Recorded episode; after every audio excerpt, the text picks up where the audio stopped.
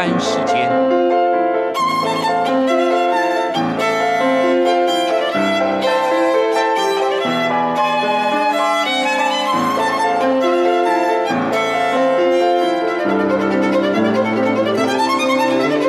由天安门学生运动领袖王丹主讲。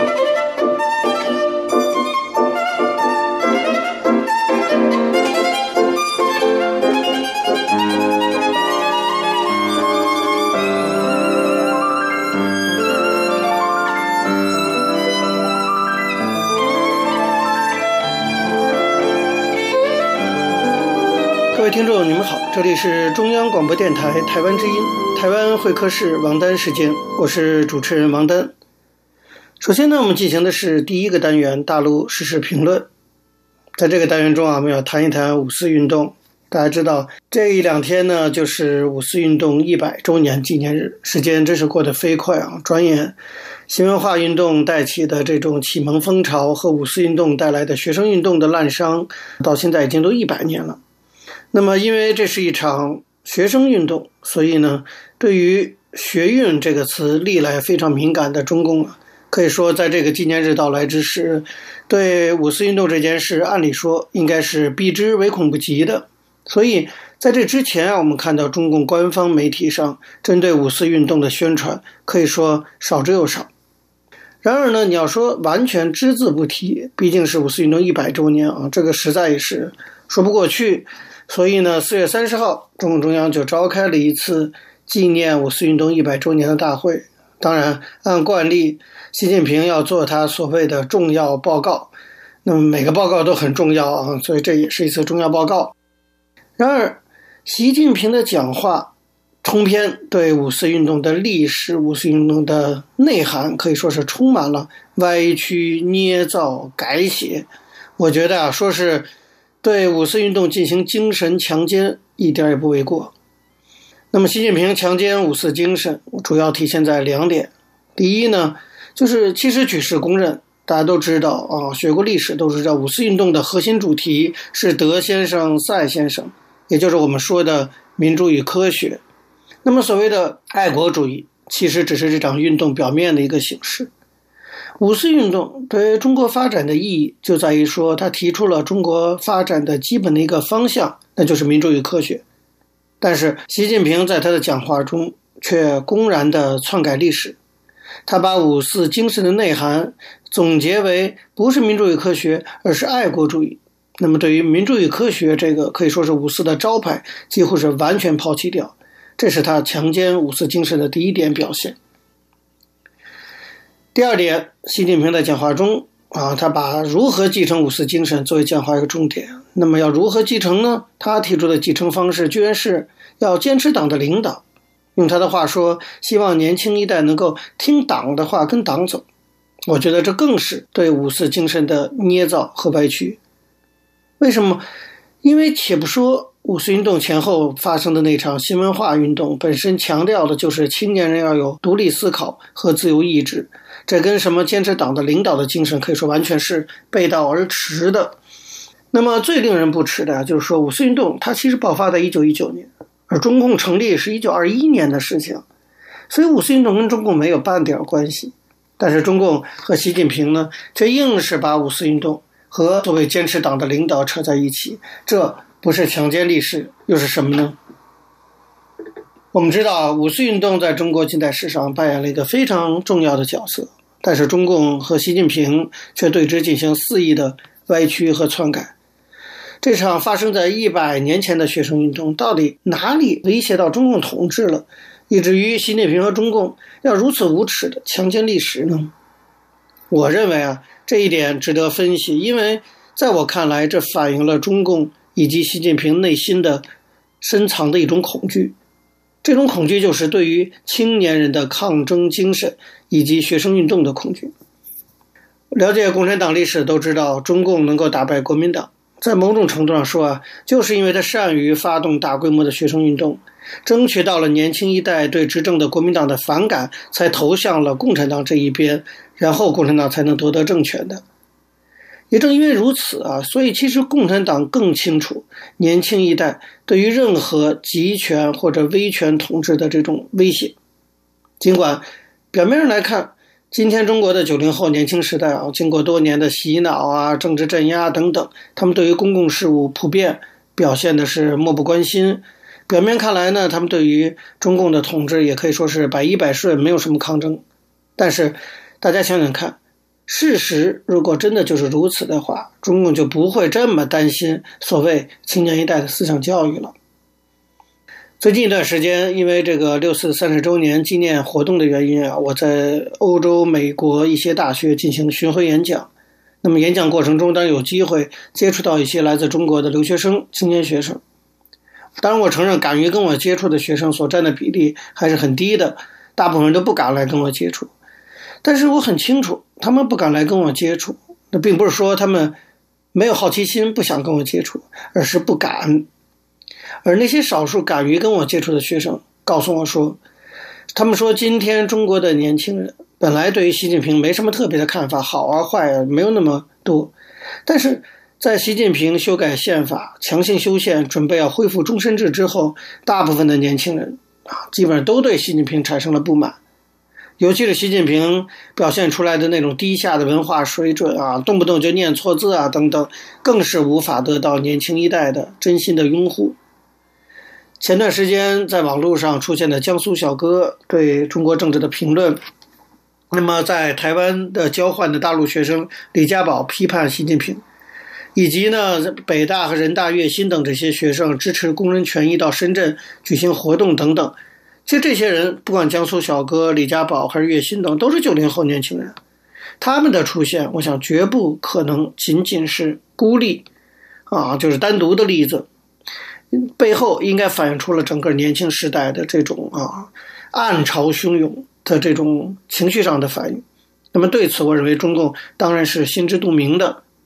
所以，尽管外界大多数人都认为中国不可能再一次爆发青年抗争行动，但是我可不这么看。而且重要的是，终于有一次，我跟中共能够有一点观点一是一致的，就是中共也不相信中国不可能再爆发青年行动，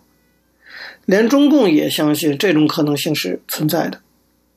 习近平啊，最近几个月不断地在各种场合强调要加强青年的思想教育工作，甚至提出从幼儿园开始就要进行思想教育工作。你想，这种重视的程度到了这个地步啊，其实已经充分说明了问题。这个问题就是，中共其实自己内心很清楚，他们对青年学生还是不放心的。他们认为，中国爆发青年学生运动的可能性还是存在的。这就是为什么他一定要把五四精神进行强奸、改写，要把五四精神说成是要坚持党的领导、跟着党走等等，完全篡改历史。主要的目的所在，还是希望能够进一步的洗脑中国年轻时代，让他们不要走上五四一代年轻人真正的忧国忧民，然后勇于去表达自己意见的那条路。我们知道，历史上时代的进步，往往其实都是由年轻一代推动的。这里有很多很深刻的原因，历史原因啊，生理原因啊，心理原因啊，社会原因等等，我们就不再去详细的剖析它哈。但是不管怎么样，从历史上看，至少一百年前的五四运动就证明，时代进步往往是年轻一代去推动的。一百年前如此，我想一百年后应该也不会例外。各位听众，有时间关系讲到这里，我们休息一下，马上回来进行下一个单元。我曾经问个不休，你何时跟我走？可你却总是笑我一无所有。我要给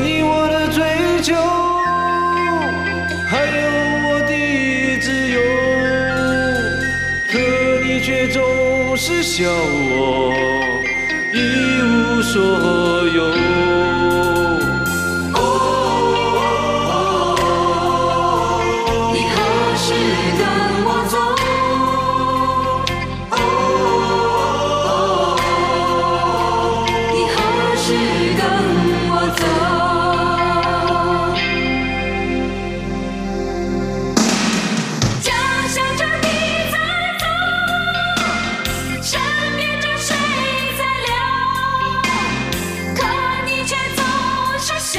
各位听众，你们好，这里是中央广播电台台湾之音，台湾会客室王丹时间，我是主持人王丹。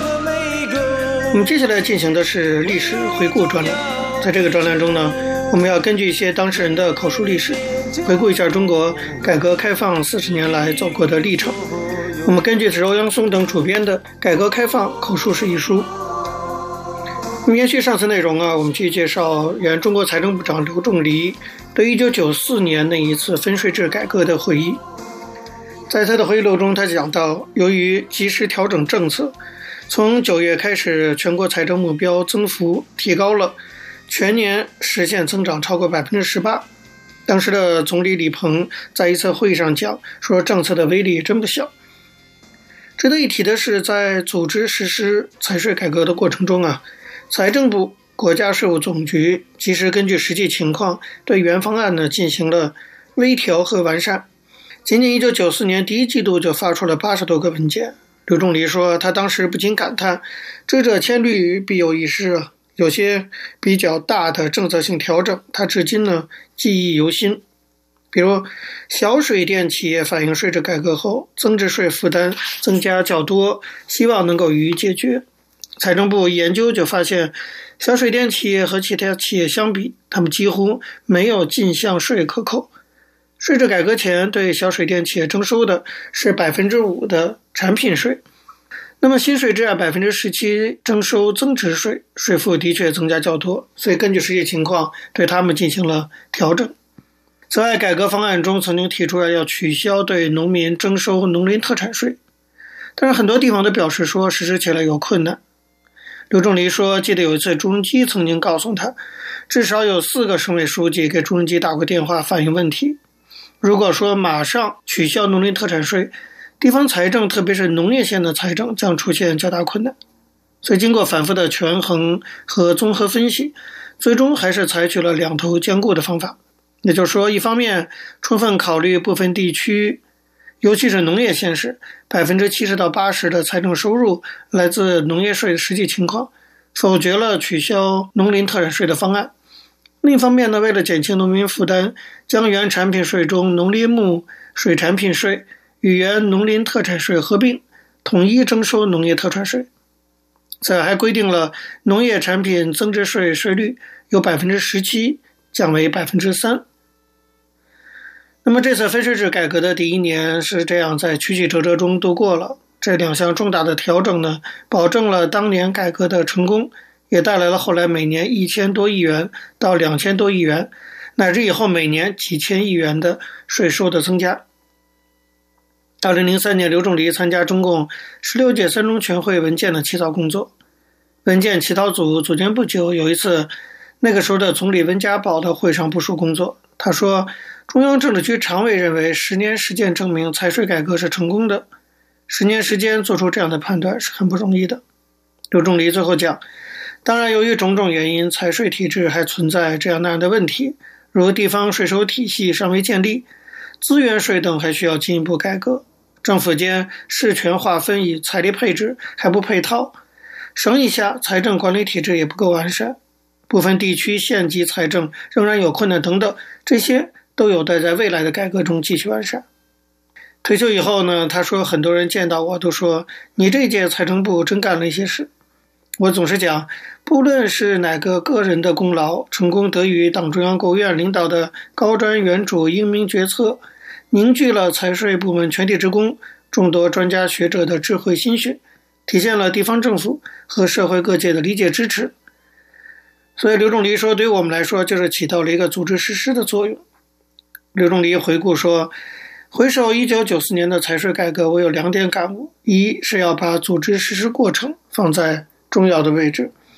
有关部门要把中央改革方略层层分解为实施策略和步骤，并艰苦细致地去落实。否则，不管改革方案制定的多么好，也会变成一纸空文。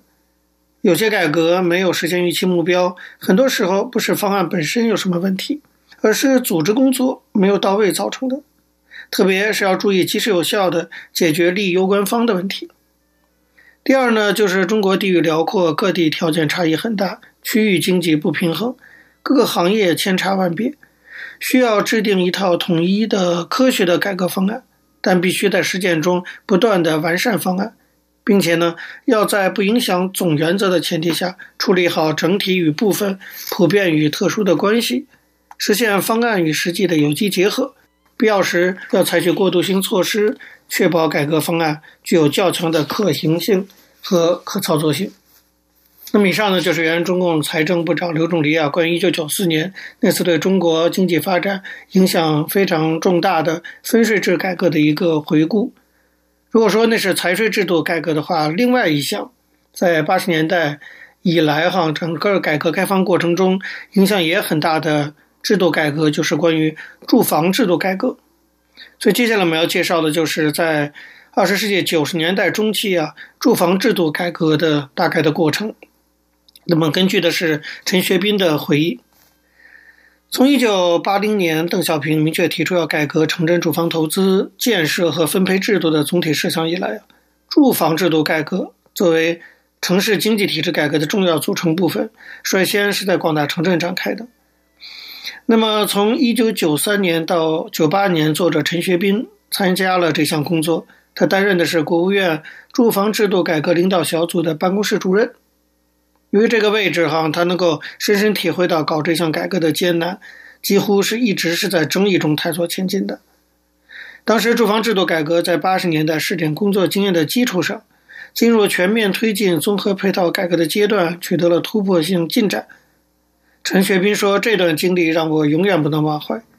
既要看到老百姓通过房改改善了住房条件，发自内心的喜悦和自豪，也有不少不如意的地方，尝尽了甜酸苦辣，值得总结的东西很多。所以以下呢，就是他对这次住房制度改革的一个回顾。我们知道，在中国啊，改革福利分房制度，实行住房的商品化，是中共一直想改而又怕改。”担心改不动的一个老大难的问题，它涉及到各个部门、各个单位以及职工群众的切身利益，关系到整个社会的发展和稳定。因此呢，在启动阶段可以说非常的艰难。传统的福利分房制度啊，可以概括为实物福利分配、低租金、近乎无偿使用、国家或单位所有的体制。随着时间的推移，其弊端呢，越来越明显的表现出来。政府和企业建房投资越多，支出的维修费用和住房补贴就越多，投资不能实现自身积累，包袱越背越重，形成了恶性循环。本来具有很大活力的房地产业、建筑业也因此得不到应有的发展，住房供应极度短缺。当时城镇住房供需矛盾不但没有得到缓解，而且日趋严重。一九七八年，中国城镇人均住房面积不仅没有增长。反而从解放初期的四点五平方米下降到了三点六平方米，那当时因为人口增加很快的原因了。缺房户呢，甚至几乎占到了城镇总户数的一半。显然，传统住房制度可以说是难以为继，非改不可。同时，传统住房制度低租金、近乎无偿使用的特点，刺激了人们多占房、占好房的欲望，也助长了以权谋房、分配不公的不正之风。社会反应强烈，也严重影响到干群关系，所以住房制度是一定要给予改革的。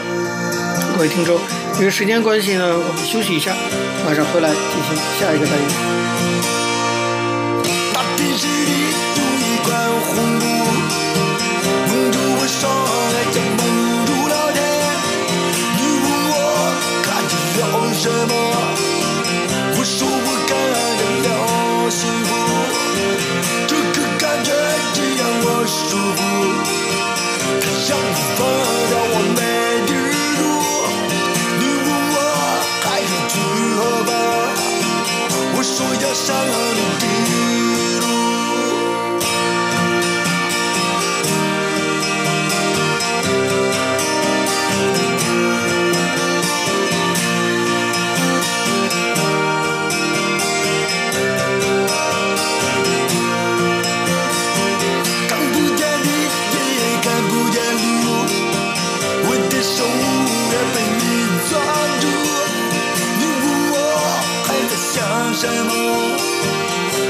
各位听众，你们好，这里是中央广播电台台湾之音，台湾会客室王丹时间，我是主持人王丹。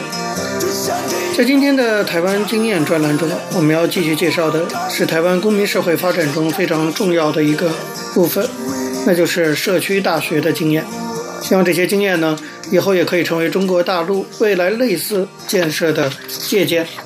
那么，延续上次内容啊，我们针对一些具体的课程教学来向大家介绍台湾的社区大学到底是怎么办的。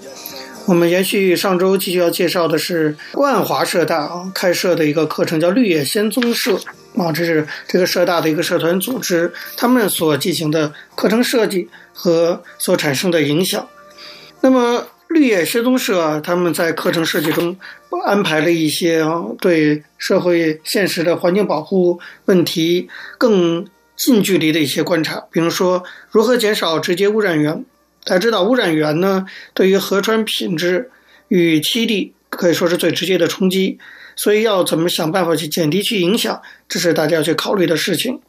那么在课堂上，经过同学的讨论呢，就提出了一些办法，包括县市联手去改善河川品质，因为河川品质决定与两岸的流域管理，所以呢，应该由县市联手去制定改善计划，定期监测水质污染程度。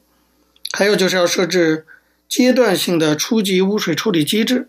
把附近定点的污染源依据污染源类别做初级处理，回排到淡水河及其支流，减少水质污染。同时呢，挹注到河里头去，减缓河川陆化的情况。第三个就是有同学提出要增加湿地。因为湿地啊，它不只是雁鸭的栖息地，也是重要的环境资产，可以净化水质，可以蓄洪，可以丰富生物多样性等等。所以这种湿地一般我们称为大自然的肾脏，是有它的道理的。那么在增加湿地的部分呢，要具体进行的就是，比如说滴水湖岸啊，这个在台北是一九九六年兴建的。那么为了更加好的保护湿地，以后要加速雁鸭保护区湿地的陆化的趋势，所以公部门呢要重新思考滴水护岸存在的必要性。此外，也有同学提出，目前保护区内湿地啊，借由人工引水渠道建立湿地环境，不过呢，因为工程设计等因素导致了目前效果不彰。如果能将滴水护岸移除，就可以利用自然机制恢复。期间也可以借由阶段性引水道增加其富裕速度啊，这些专业意见都是经过这种实地的课堂考察，然后经过讨论得出来的结论。此外，在课堂上也经过讨论呢，大家也提出社区生态需要软体支持，这包括社区的生态教育，这个是生态保护区的重要功能，可以用教育的方式啊，让社区可以有更正向的方式与自然环境相处。比如说，对学童就是要进行生态教育，要把它融入生活教育中。所以呢，这种教育从小学的时候就要开始。比如说，在淡水河畔身处雁鸭保护区旁的一个华江国小，就积极参与了相关的这种教育建设，让生态融入日常生活。希望小孩子们从小就能建立一个积极的生态观念。那么，除了孩子以外呢，对市民也要进行生态教育，因为。今天，一个现代城市的市民，他必须对于自己所处的环境要有一个正确的认识、了解。那么，怎么提供由浅至深的生态观念来了解环境保护的重要性？这是社区大学所非常重要的一个任务。为了完成这些任务，要有些具体的方式，比如说社区组织参与。像生态资讯的落后跟谬误啊，其实往往深植于大部分的居民心中。改变这种状况，最实际的办法就是要从居民实际参与中，让他自身去发现其中的资讯，期待市民能够利用自发性与团体的力量改善自然环境。所以在社区大学的安排下呢，社区成立了相关的监督团体，自然环境或者雁鸭公园也都需要有相关单位去规划和执行各种计划。如果过于依赖公部门的话，其实公部门政策制定或者无法执行的部分，还是需要社会来配合，所以需要有一个在地的，而且有相关知识与能力的团体监督政策与执行。社区大学就可以扮演这样的角色。另外呢，社区大学可以成立资源平台。因为生态资讯、生态教育都需要专业者协助，所以像万华社区大学，它就建立了一个专业者投入资源的平台，让大家可以在平台上进行相互的沟通。总之啊，透过生态策略的纲领，万华社大的绿野仙踪社就发挥了监督公共政策的机能，对于公部门的施政决策思维可以说有了一个粗浅的概念。可是，对于政府掌理河川、各部门事权分工不清、多头马车的运作，这些都使得来参加了万华社大相关课程的学员们深深地体悟到，作为一个非政府组织的社区大学的责任非常重的，有必要要更为谨慎的从民间的角度对政府进行监督，为民众把关，来守护自己的责任。在万华社大呀，相关的这种在地生态人文的教育。继续进行深化，在第二期、第三期的社团课程，由社大的一个梁一民老师啊，他规划设计。第二期的课程呢，就是要让学员更深入在地的生态与人文，分享社区营造的经验。后来又经过李永展、郭成梦和高传奇等多位学养专精老师的指导，陆续的整合社团的资源，深入耕耘万华的地方特色与观光资源。到了第三期的课程里，梁一鸣老师呢更导入了荒野保护协会所力推的绿色生活地图，请来王仁佩老师教导学员绿色生活地图的理念以及如何制作绿色生活地图。同时呢，又请来桃源县的社群造协会执行长吴秀琪老师分享在桃源的陶建宝的绿活图的经验。那么，透过制作万华区的这个绿色生活地图。万华社大的绿野仙踪社，他们所关怀的对象就不再局限于华江堰崖公园，而扩及到了万华丰富的历史人文以及当地的产业。学生们很积极，他们分成动物组、植物组、史记组和特色物产的伴手礼组，分成这四个组，分头去拜访当地的商家和管理者，完成了万华区的绿色生活地图的绘制，并举办了伴手礼的网络评选活动。让民众了解万华区极富特色的伴手礼，顺便也推广了这些在地的物产，活络了当地的产业经济。由此可见啊，在一个社大中啊，这个社团的活动可以起到哈跟当地产业发展相结合的这样的作用。那么，万华社大对于绿野仙踪社未来也有一些规划，比如说，他们准备让绿野仙踪社啊朝向独立的课外社团发展。也就是说，不再局限于课程学员才能够参加，所以他们会推出一些乐活行动教室这样的活动，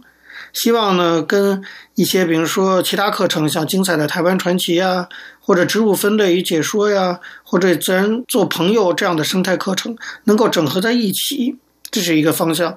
第二个呢，就是要落实生态资源的调查与环境变迁的监控，要跟踪，要 follow 住啊，不要只是一时的兴趣。最后一个就是结合其他的在地的社团，比如说淡水河守护联盟啊、北石野鸟协会啊、社区发展协会啊等等，通过跟其他社团的合作，由社大出面哈来共同守护生态环境。这就是万华社大绿野仙踪社在保护淡水河方面所起到的重要作用。